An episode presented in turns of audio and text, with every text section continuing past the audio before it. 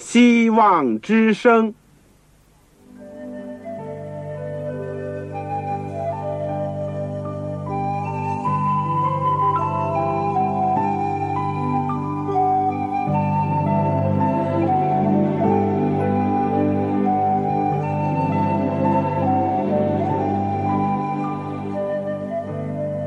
各位听众朋友，各位弟兄姐妹，欢迎您收听信徒培训这个节目。教会的兴旺不单表现为人数众多，更要求教友的素质好。为了使教会真正达到人丁兴旺，有灵性健壮，希望之声特别为广大的信徒制作了信徒培训这个节目，满足主内同工同道的需要。信徒培训由黄牧师主讲，将有多种课程推出，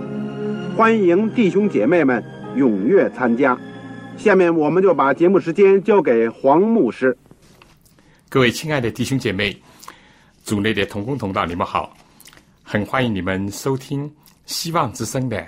这个信徒培训的节目。我们从上次开始呢，是研究保罗书信哥林多前书，我们认为这是一卷非常重要而且有很现实意义的书信。这个上次我们是讲绪论或总论，今天呢，我要跟大家一起学习一个题目，叫做软弱的圣徒组成的教会，或者用一个优雅一点的名词，就是狭于互见。我们的经文是在《哥林多前书》第一章第一到十七节。让我们在学习之前一起祷告。亲爱的天父，教会的主，我们今天来到主的面前，我们首先谢谢你给我们留下了宝贵的圣经。你不论是劝勉、安慰或者是责备，都是为了我们的益处。愿主藉着所留下的哥林多前书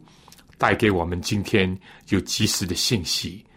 主，我们都是软弱的人，但你并不厌弃我们，相反呼召我们能够处理世界，来到主的面前，受你的光照，受你的教训，受你的栽培。我们谢谢你给我们许许多多的福分、恩惠、权利，但求主使我们也看到在我们身上有很多义务、责任，还有我们当跑的天国的道路，以及当打的属灵的征战。愿主能够在今天的时候，借着你的圣灵，借着你的话语，能够亲自的读到我们，引导教会能够从胜利走向胜利，也在主不断的带领光照当中，能够除去我们的软弱和亏欠，让我们在世上能够更好的荣耀你的圣名。天父，我恳求你赐给今天普天下的教会，特别我们华人的教会，不论是小群或者是一个大会，不论是在某一个地方，主都亲自与他们同在。我们需要你，求你的特别的怜悯和恩惠来扶持我们众肢体所有的仆人。天父，垂听我们的祷告，我们有什么亏欠、软弱，求主光照，求主怜悯，求主饶恕，也使我们能够靠主得胜。谢谢你垂听了我们的祷告，是奉主耶稣基督圣名，阿们。弟兄姐妹，这个我已经讲过，今天我们要学习的是哥林多前书第一章第一到十七节。大家有圣经的话，请先打开到那儿。呃，往往呢，有一个情有可原的一个错觉。以个人来讲呢，就是认为受浸以后呢，不会再有软弱或者过失了。由此推论呢，教会应当是一个一尘不染、白璧无瑕的一个团体了。但事实、历史和现状，个人或集体的经验呢，都无情的破碎了这个美好的愿望和想法。重生只是基督徒形成的起点，属灵的征战正等着。而教会呢，是上帝所招的一班软弱的人所组成的，但仍不失为上帝在地上最关怀的一个对象和一个组织。我们在上一讲里面已经概括的知道了古代哥林多教会的光景和问题，以及他的创立者使徒保罗写给他们这个书信的一个目的，就是要帮助他解答和解决哥林多教会所存在的一系列的问题。这次呢，第一章第一到十七节的经文明显的分作是一个问安，就第一到第三节，然后呢第四到第八节是颂赞，后面呢第十到十七节呢可以说就是劝勉合一。可以说使徒开门见山，直截了当的就提出了众多问题当中可能是最事关重大的问题，就是纷争分派的现象。我们会着重的研究这最后一个部分的内容，而我的题目已经讲过，叫白璧有瑕，就是软弱的圣徒组成的教会。好，请大家看第一章第一到第三节，这是一个引言，这是问安，可以说这作者说，奉上帝的旨意蒙召做基督使徒的保罗，同兄弟所提尼写信。这是作者保罗在这里呢，为什么不像在其他书信的开头称自己是耶稣基督的仆人或者是奴隶呢？比如看罗马书第一章第一节，这个腓立比书第一章第一节，这个提多书第一章第一节都是这样，而是连同了哥林多后书第一章第一节呢，都是用奉上帝旨意这样一个字眼呢。为什么？因为在哥林多教会有些人呢挑战保罗的身份和他的使命，甚至于歪曲和毁谤他的动机，说是保罗想牢笼他们，是一个反复无常的人，而且是没有定向的一个人。保罗在这里呢，就维护他的工作的使命的权柄。他是奉上帝，也就是万主之主、万王之王的旨意而工作而传道的。违逆了，就是违逆圣旨。在这里呢，他运用了他属灵的权柄，为他的工作铺路。其次呢，他这个职分不是自取的，也不是求取的、换取的，而是蒙召的。权柄、权势是属于上帝，他是招来做救主耶稣和君王基督的一个钦差。这是何等的一种权利！从蒙召到背派，为了要富有上天的特权和指派的。这句话呢，完全可以读作奉上帝的圣旨，蒙选召做救主君王钦差的保罗写信给哥林多教会，敢有这样一种属灵的权威和权柄，对一个传道者是一个很重要的，他有一个使命要完成。另外呢，他又是很谦虚的。我们知道保罗在大马士见到主悔改之前呢，叫扫罗，也就是以色列第一个君王的名字，而且他们是同一个支派的，更加都是出人头地的一位。他那个时候，这个扫罗是奉了祭司长的命令，带了文书要去捉拿和攻击信耶稣基督的人。现在呢，他改变了，成了自认为比众圣徒当中最小的还小，像没有到产期而生的那个保罗，因为保罗这字就是小的意思。同时呢，他称索提尼一个可以说是不见经传的，而且不能确认是什么样的人的人做弟兄。他这样的称呼又是显得多么的平易谦抑，正像一个传道者对自己的使命工作传道的职分应当自豪，就是有属灵的权柄那样，对自己的一切呢却必须谦逊自抑，而不能自视过高。这是关于作者。而受信者呢，这里讲是教会和圣徒，这里讲写信给在哥林多上帝的教会，就是在基督耶稣里成圣蒙召做圣徒的，以及在各处求告我主耶稣基督之名的人。基督是他们的主，也是我们的主。上帝的教会，教会不是属于哥林多城，也不是属于他的创立者保罗的，而是属于上帝的，只是借着保罗建立在哥林多城市而已。上帝的教会才是真正大而公普世从古至今作为一体的一个教会。任何的分门别类，如果是出离了上帝，不属于上帝，有损上帝的爱和威严的话，都不能被认可作为教会。怎么可以算为上帝的教会呢？第一，这里讲在基督耶稣里成圣。成圣这个字呢，原意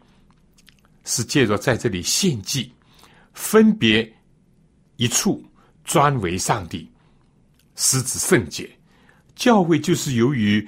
基督献上自己做祭物，凡在它里面的都得以分别为圣。这第一个意思。第二呢，这里讲是蒙召做圣徒的。除了地点，因为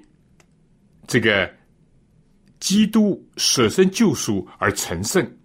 来在其中的人呢，也都是圣徒，是圣者，是圣的。原意就是说，一个人、一个事、一个物，特别奉献为上帝所拥有，以及为侍奉他而存在。他们是与众不同的，与世俗分离的，和普通的人的生活有分别的。第三呢，要成为一个上帝的教会，第三是求告我主耶稣基督之名的人。这等分别为圣的人，在这个特别分别为圣的地方，他有一个特征，就是求告主名，侍奉、敬拜、祈求主。因此呢，上帝的教会就是一般蒙恩召特殊的人，在一个因耶稣的献身而成圣的地方，从事求告主名的人，或者是地点，或者是他们所有的活动。难怪当耶稣在世界上的时候，看到圣殿当中有些人为了谋私利而买卖牛羊鸽子，兑换银钱，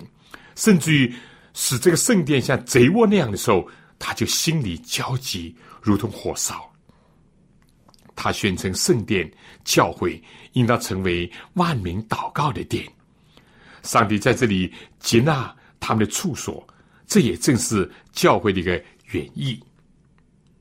这个信呢，保罗说不单单是写给哥林多上帝的教会，也是给所有在各处求告主名的人，并且他又说基督不单单是他们的主，也是我们的主，再次的加强了在他里面的教会超越时空和种种人为的障碍和山头。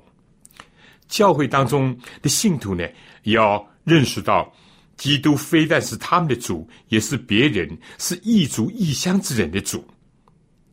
又要经验怎么样，也是我们的主，既不能排他，又不可以没有自我对主的一种切身的经验和感受。下面一句问安说，愿恩惠平安从上帝我们的父并主耶稣基督归于你们。这是结合了希腊人和犹太人所最常用的主愿。所不同的是呢，这个恩惠平安的来源呢，是出自上帝，我们的父和主救主君王基督。这就是我们的心愿能够得以成就的一个保证。好，第一到第三节我们就呃分享到这儿。下面呢，我们讲一讲这个引言，是一个颂赞。保罗在问安和祝福以后呢，就发出了这个称颂和感谢。他说：“我常常为你们感谢我的上帝，因上帝在基督耶稣里所赐给你们的恩惠。”我们是不是为着自己所领受的福惠而感恩呢？而且常常这样做呢？往往人既或能为着上帝赐给我们的恩典福惠而称颂上帝，是否能为着别人，特别是曾经使自己难过的人，他们所领受到的福祉而感恩，而且是常常这样做呢？撒旦这个以往呢，常常在上帝面前控告上帝儿女，但上帝的仆人呢，要在施恩座面前常常为着他的子民感恩和颂赞。再说，对上帝这方面来看呢，要认识这是上帝所赐的，是白白的，像礼物一样，不是自己应得配的，更加不是自己赚得的。相反呢，更加要认识到我们是不配的，不应的，而是基督耶稣为我们赢的换得的。如今上帝在他里面把这些都赐给了我们。我们知道感恩如果是流于这个浮泛，就会渐渐的消逝。保罗指出，你们在他里面已经凡事得蒙富足，这是按照英文的译本，一再的强调在基督里面，这个对哥林多教会很有意义。恩赐才能的来源不是你我自己，也非某个领袖，而是主基督。就常常记得这个事实，才不容易骄傲、自私和嫉妒，也不会无谓的吹捧以及盲目的推崇任何一个领袖人物的才能。那有些什么具体的对哥林多教会表现得非常突出的呢？保罗讲，第一是口才，第二是知识。口才、知识两个都有呢，并非容易。有口才不等于有知识，有知识也不一定有口才，两者有的时候甚至相悖。不少有口才的人言之无物，没有东西的；不少满腹经纶的人呢，讲话结结巴巴，不善于表达。哥林多教会当中人呢，有很多是两者全备，很值得感恩。讲了上面这个讲恩赐是来自上帝，是基督为我们取得的，那么是否上帝的仆人就没有作用了呢？不，哥林多人属灵恩赐的获得呢，也是因为保罗，也就是为基督所做的见证。同时这个主要呢，也只有在领受者对这个见证从心里得到坚固的时候呢，才能够成为现实。一旦有了这些呢，就在日切的等候见到赐恩的主显现的时候呢，并不缺乏属灵的恩赐。保罗为他们感恩呢，是有基础的，为他们过去已经得到的恩赐，为他们现今不缺乏属灵的恩赐，也为他们的将来而感恩。因为他必坚固你们到底，叫你们在我们主耶稣基督的日子无可责备。保证在哪里呢？又回到了上帝那儿。保罗说，上帝是信实的，你们原是被他所招的。为了什么上帝招选他的百姓呢？为了好与他的儿子我们的主耶稣基督一同得分，一同相交，一同契合。上帝本性的信实，他旨意的美善和他的全能呢，使得我们能够刚强到底的一个保证。信心、盼望、爱心是我们颂赞称谢的一个基础。好，下面呢，我们就会要讲到这个主要的劝勉这一段，就第十到十七节，就是保罗要劝勉他们合一。我们先听一首歌，《古旧十架》。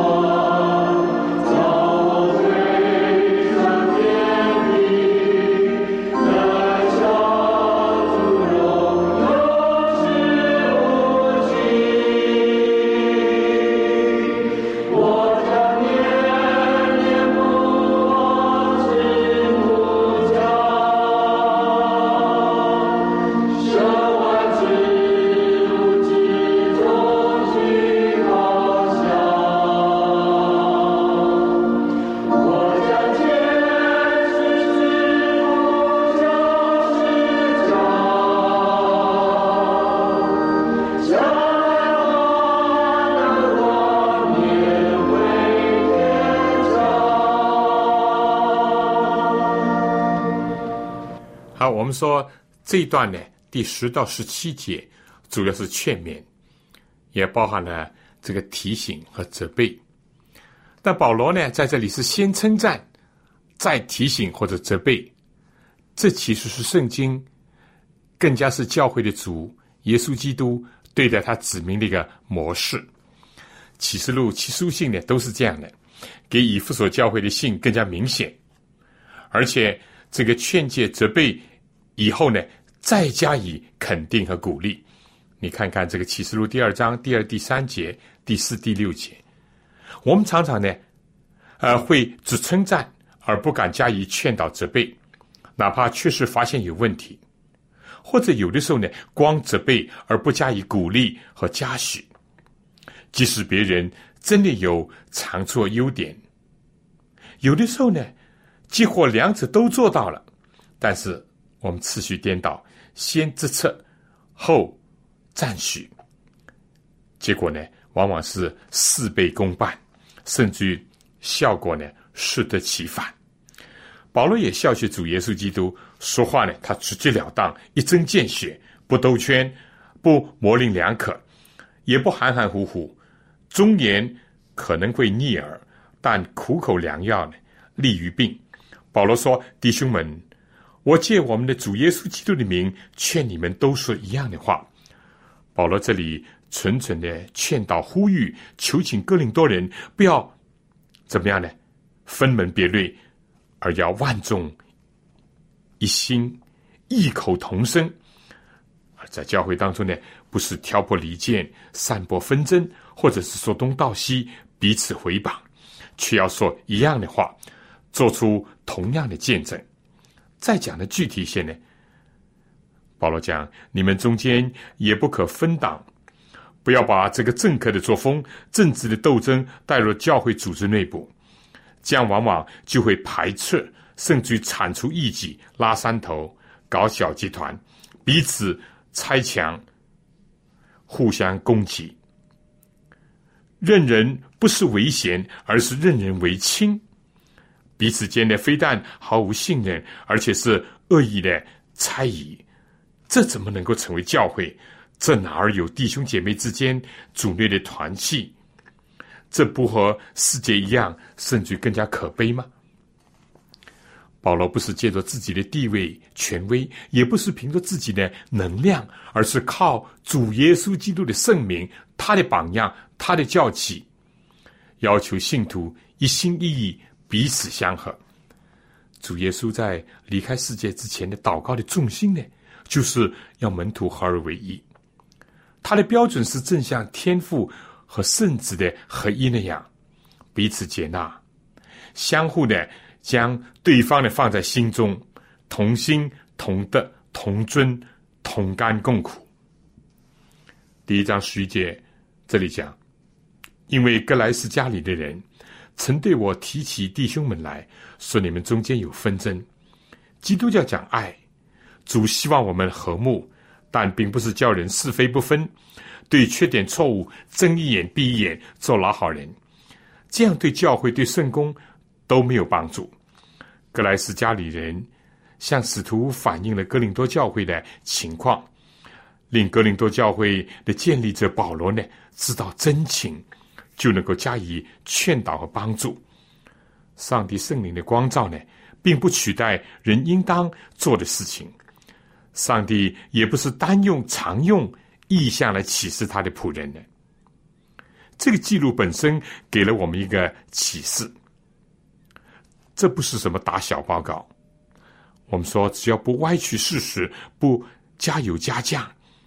或者爱之欲其生，恶之悦其死，相反只是用爱心来说城市话，这是无可厚非的。如果有意见，开会不说，会后说，当面不说，背后乱讲。又如果见人说话，或者是奉承拍马，或者是欺上瞒下，或者是明哲保身，以及麻木不仁，这些都是造成教会的软弱的因素。那么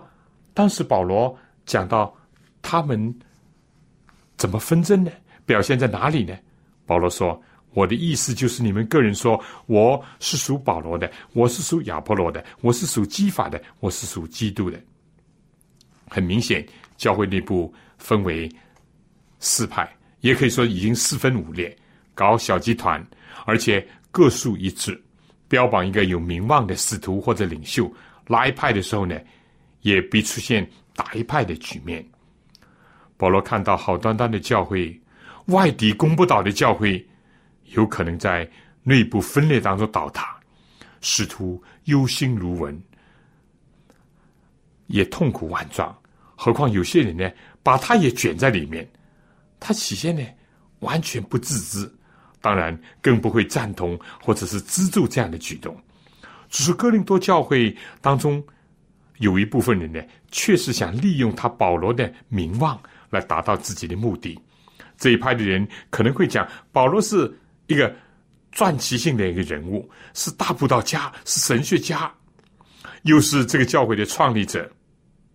如果像今天这搞竞选之类的话，什么横幅了、标语了、告示了、传单呢，都可以写得堂堂皇皇，有声有色呢。至于一些推崇亚波罗的，说是属于他的呢，肯定也有很多可以供宣扬以及大数特数的。至少在《使徒行传》里面记载，保罗在哥林多教会工作的时候呢，也记载了有一个犹太人名叫亚波罗，他生在亚历山大，他的出生和他的成长的环境已经培育了他对希伯来传统和希腊文化的一种熏染。圣经讲他是一个有学问或者有口才的，最能讲解圣经。这人已经在主的道上受了教训，心里火热，将耶稣的事详细讲论教训人。他也在会堂里面呢放胆讲道。我们说，除了在以弗所他有良好的记录，另外在雅该亚，也就是在哥林多呢，圣经讲他帮助那蒙恩信主的人，在众人面前极有能力，驳倒犹太人，引圣经证明耶稣是基督。另外，亚波罗也是一个很虚心好学、不耻下问的，因为有一对从事织帐篷的夫妇雅基拉、百居拉，这个听他讲到以后，可能发现他呢，单单晓得约翰的洗礼，也就是悔改的洗礼，就把他接到家里去，把上帝的道给他讲解得更加详细。大家可以看《使徒行传》十八章二十六节，他有不少的这个才干啊、长处，这是不能否认的。但是否因此就有人借着他自成一派而搞分裂呢？看来圣经并没有提到他自己要这样，但有时连领袖都可能被蒙蔽、被利用或者受左右。做龙头我们说固然不好，但做蛇尾呢也不妙。自己拉帮结派不好，但一发现有人利用、借用、盗用自己的名义去搞分裂，不加劝阻也不好。哥林多教会除了有所谓保罗派、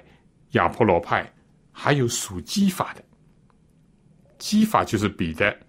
我们看约翰福音第一章四十二节就知道，这是耶稣基督给他起了一个名字。而基法翻出来呢，就是彼得，也就是一块滚动的石头的意思。有人就以彼得为名自成一派。讲到彼得呢，只要提是主耶稣亲自选召的十二个使徒当中的大弟子，就似乎有足够的权威了。保罗也提到他是教会的柱石。哥林多教会一部分人认为我们是正宗，是嫡系的，我们多么光荣，有权威。保罗、亚波罗都不是第一代的领袖，彼得才是呢。所以彼得是否真的亲自到过哥林多呢？这却是另外一个问题。那么以上这三派人呢，都可以以自己所属的，哪怕是不是他们自己本人所希望所要求的，来夸耀自己的首领，来刚起。但同时呢，他们也都可以彼此攻击。如保罗有什么了不得啊？他过去攻击过基督，还逼迫过教会呢。那么如果讲到亚波罗，亚波罗既非使徒，又非耶稣直接招选的，一度道理上呢也很片面，单单晓得约翰的洗礼。那么要攻击到彼得，那太容易了。哼，你们的领袖算什么？居然三次否认耶稣。从某方面看，这些也确实是不容否认的事实。除此以外呢，另外有一部分，也就是说我是属基督的，从这个字面所代表的意义看呢，这是无暇可及的，你说是吗？基督徒不属基督属谁啊？教会不属基督还算教会吗？属基督当然是对的啦，彼此属保罗、属亚波罗或属基法都更正确。但是他们如果真是一群认为我们在教会当中不应当属于任何一个人或者任何一个领袖，而应当只属于基督的，那这就好了。但如果在这个口号或者在这个旗帜下面是一些偏执的人，自称相信基督却不肯对他的使者表示尊敬，或声称自己绝不跟从任何人间的教师，只是直接的接受基督的教导，而不需要福音使者的帮助，这些人存有独立自主的精神，不顾顺从教会的权威。这个是怀伦在《使徒行述》里面所提到。如果是这样的话呢，那么这这些所谓我是属基督的呢，又是走入了另外一个极端了。同语意义，也就是同一个语言但是不相同的意义的现象呢，常常出现。今天不是常常听说我们完全高举基督，我们完全高举圣经，以这个作为口实，同时呢就轻视、蔑视、排斥其他一切他们圈子以外的人，或者事情，或者是其他的东西。像这样的人大有人在，其中呢有些是孤芳自赏，到处呢树敌，或者以举世皆主、我独清的面貌自居。如果是这样，就不真是算我属基督的了，你说是吗？这种分党分派的精神和举动，对主的教会造成了很大的祸害和危险。这样是早期新兴的教会处于更不利的环境当中，甚至于外界对逼迫的这个势力呢，更加趁虚而入。我们常常讲团结就是力量，这个话呢虽然有点老套，但还是蛮有真理的。而教会内部的教友在这种属灵的状况下，如果是现在嫉妒、纷争、骄傲、毁谤当中，那他的属灵的生命都会像婴孩而不能成长，甚至于婴儿的生命的本身也受到了威胁。这样做呢，使得保罗、亚波罗、基法等人他们本身很痛苦，也容易呢因此产生误会矛盾，使领导教会的手呢软弱，心沉重。至于积极方面呢，丧失了联合一致传福音的、抢救生灵的一种影响社会的时间、精力和钱财，从而也就削弱、降低而窒息了见证基督的这种活力和生气。我们说只有撒旦快乐，而基督是忧伤，上帝的仆人也很痛苦，而信徒呢只会叹息，非基督徒呢就被半点。但在派性高涨的时候，这一切可能都看不到，甚至圣灵的提醒光照都听不见也看不见。那怎么办呢？怎么办呢？保罗在这个有十六章的书信当中，用了不少的篇幅来处理这个第一章，也可以说是最重要的一个问题。保罗发问，启发哥林多的信徒，并且呢，用答案呢是明显的一些问题来问他们，就说基督是分开的吗？保罗为你们定了十字架吗？你们是奉保罗的名受了洗吗？对保罗所发的三个问题，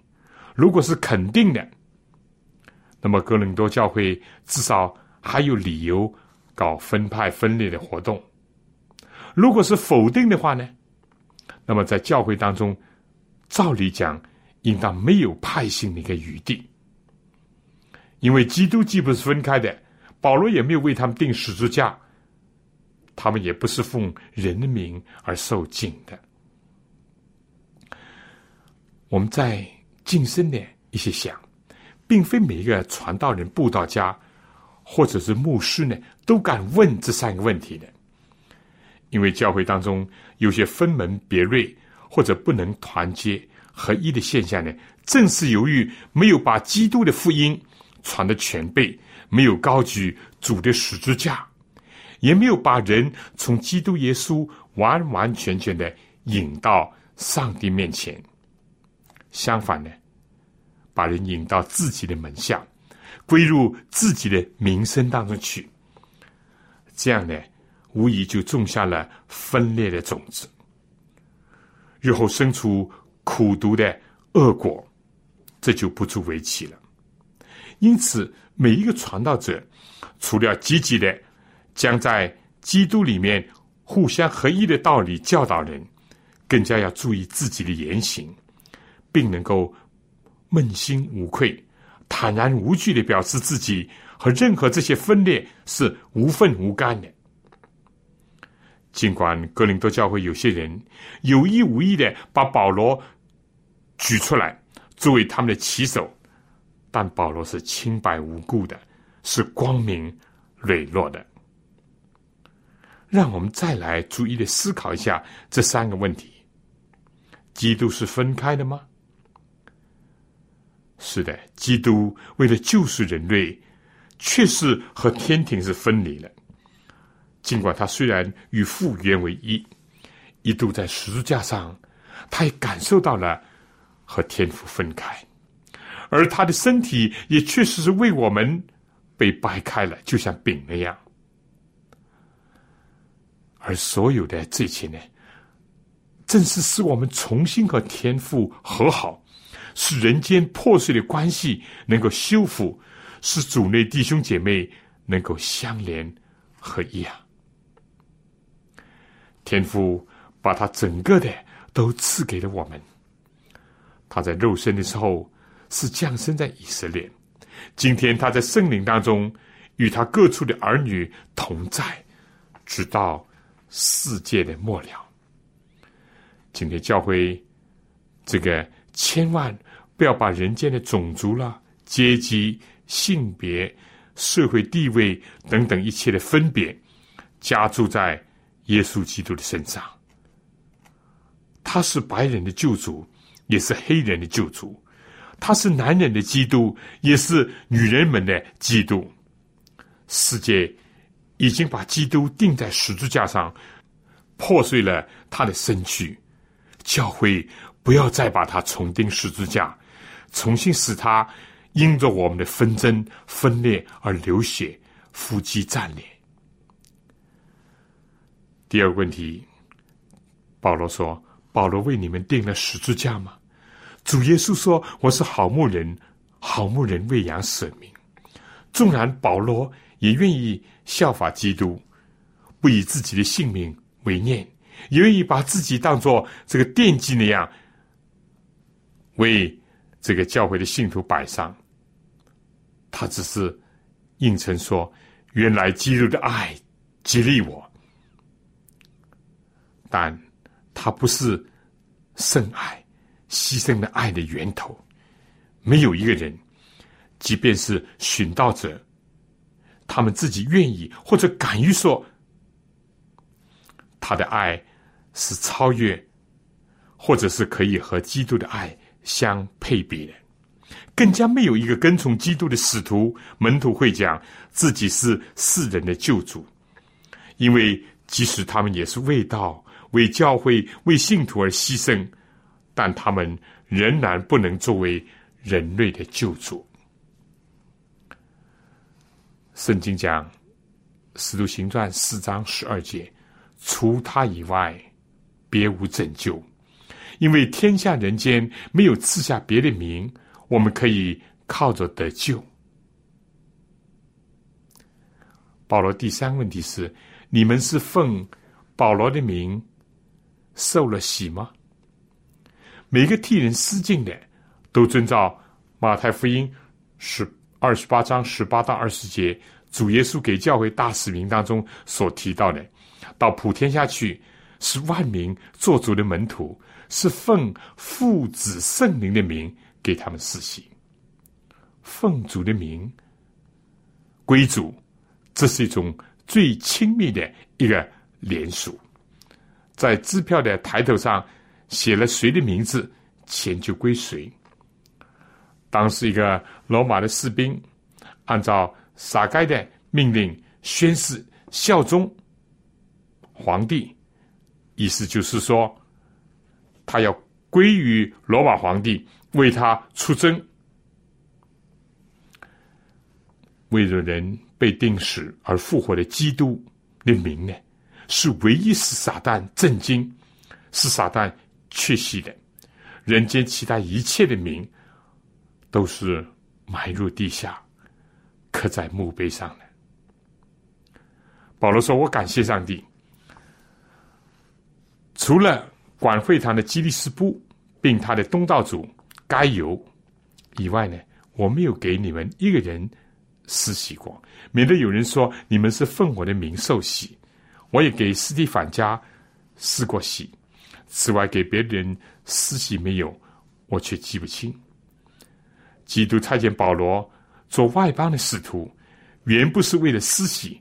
乃是为了传福音。但愿今天的传道者、牧师呢，也能够有保罗这样的一种心智。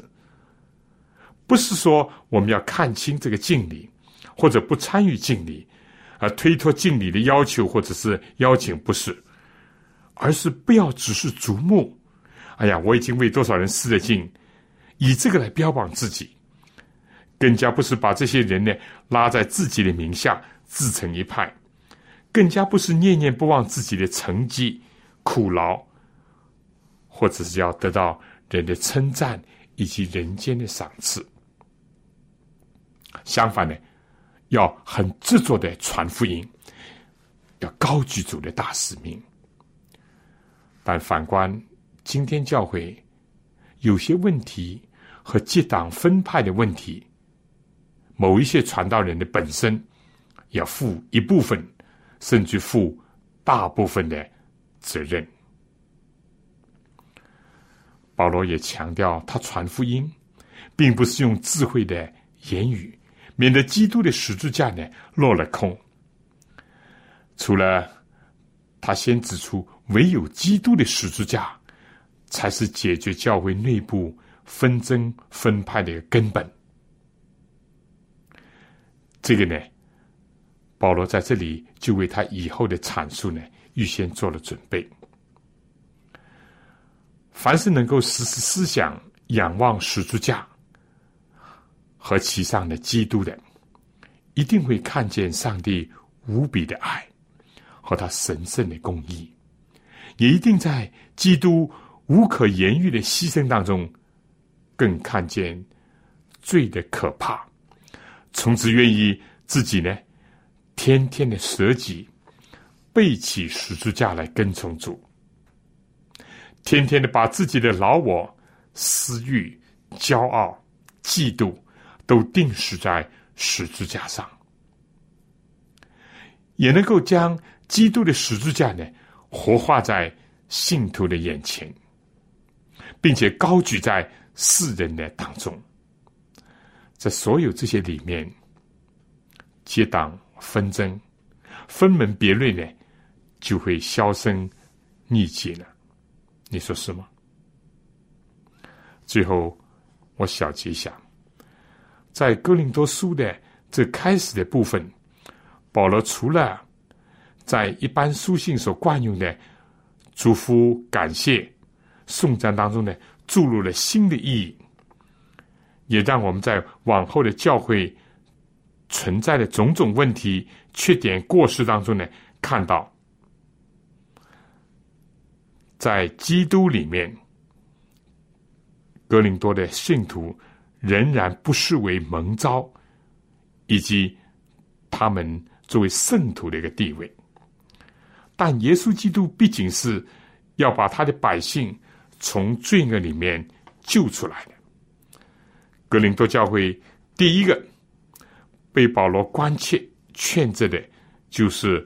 他们分门别类、结党拉派的问题。不论对看来是以希腊人为主的这些人，他们借用保罗的名义，强调福音带来自由，结果放松了上帝的要求，这样一种派别。或者呢，看来呢，有一些是推崇口才、知识、哲学，以亚历山大背景的亚波罗为名的一个小集团，以及那些主要是犹太人为主，并且强调律法、强调正宗传统的所谓基法派。其实呢，保罗、亚波罗、基法本人呢，都不知情，都不参与，也不支持这些分裂的活动和宣传。连那可能是自认为很超然以及很属灵，但是自以为意、孤家寡人的，号称基督派的，都为教会以及教会在世界的见证呢，带来了坏的影响和后果。保罗以身作则，以身说法，称他们为弟兄们。这个称谓在此时此景，饱含着启发、教育和微微的责备。这位老使徒，哥林多教会的创立者，尚且称他们为弟兄，他们之间有什么理由分门别类，彼此看不惯呢？如果情同手足，亲如兄弟姐妹，那么这光景就不同了。保罗这样呢，也为着准备好他们的心来听取他的呼吁和求情，就是说，劝你们都说一样的话，你们中间也不可分党，只要一心一意，彼此相合。这个说一样的话，在原文的意思是令到两个敌对的团体呢，取得一致的统一。这个对当时分为四派的哥林多教会是多么有教义啊！而一心一意、彼此相合呢，这个字在原文是个医学上的用词，就使骨折、骨裂的部分呢能够愈合，或者是脱臼的地方呢能够恢复到原位。这对教会，我想不论是过去的哥林多教会，或者今日也有纷争分派的教会，将是多么重要啊！弟兄姐妹，我一再的说，我们学圣经总是要既要明白当时的历史的意义、背景和当时为什么保罗要这样写，但又要联系到我们的今天。因为从前所写的圣经，除了为了教训、为了安慰我们，也是为了警戒我们这末世生存的人。今天的教会在这个问题上，有的时候表现得很突出，这是很可惜的。在困难、逼迫的时期当中，没有出现的问题，在平安、稳妥、顺利的时候却出现。在教会比较小的时候，经济很困难的时候，没有出现的问题，在今天教会越来越发展，几百几千人，或者经济也比较这个宽裕一点呢、啊，情形就出现。什么原因？是不是我们太推崇自己，或者是太高举一个人？相反的，我们忘记了高举主耶稣基督，忘记了突出十字架呢？这实在是值得我们深思，值得我们反省的。领袖要注意，领袖手下的人也要注意。如果领袖和手下人都隔在一起搞分裂，那是更危险更可悲。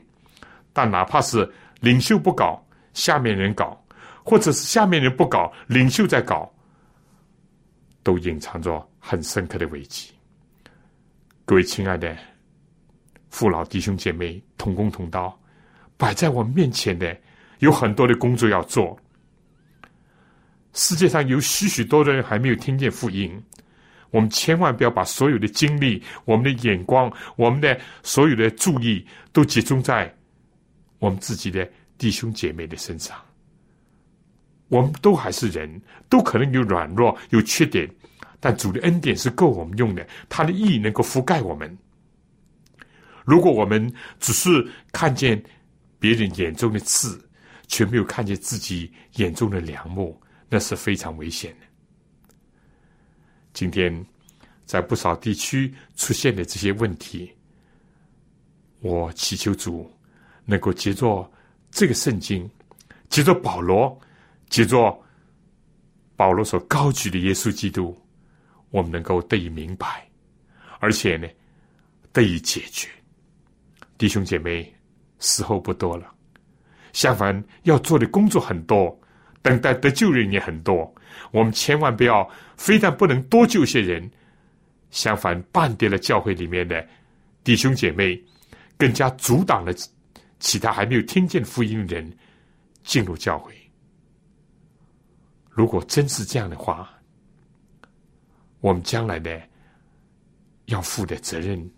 将是我们担当不起的。但愿上帝的圣灵在我们心中工作，但愿主的话语在我们里面不断的能够激励我们，让我们在他面前更深的认罪悔改，彼此的合一。愿主赐福每一位每一位的教会。我们下次再见。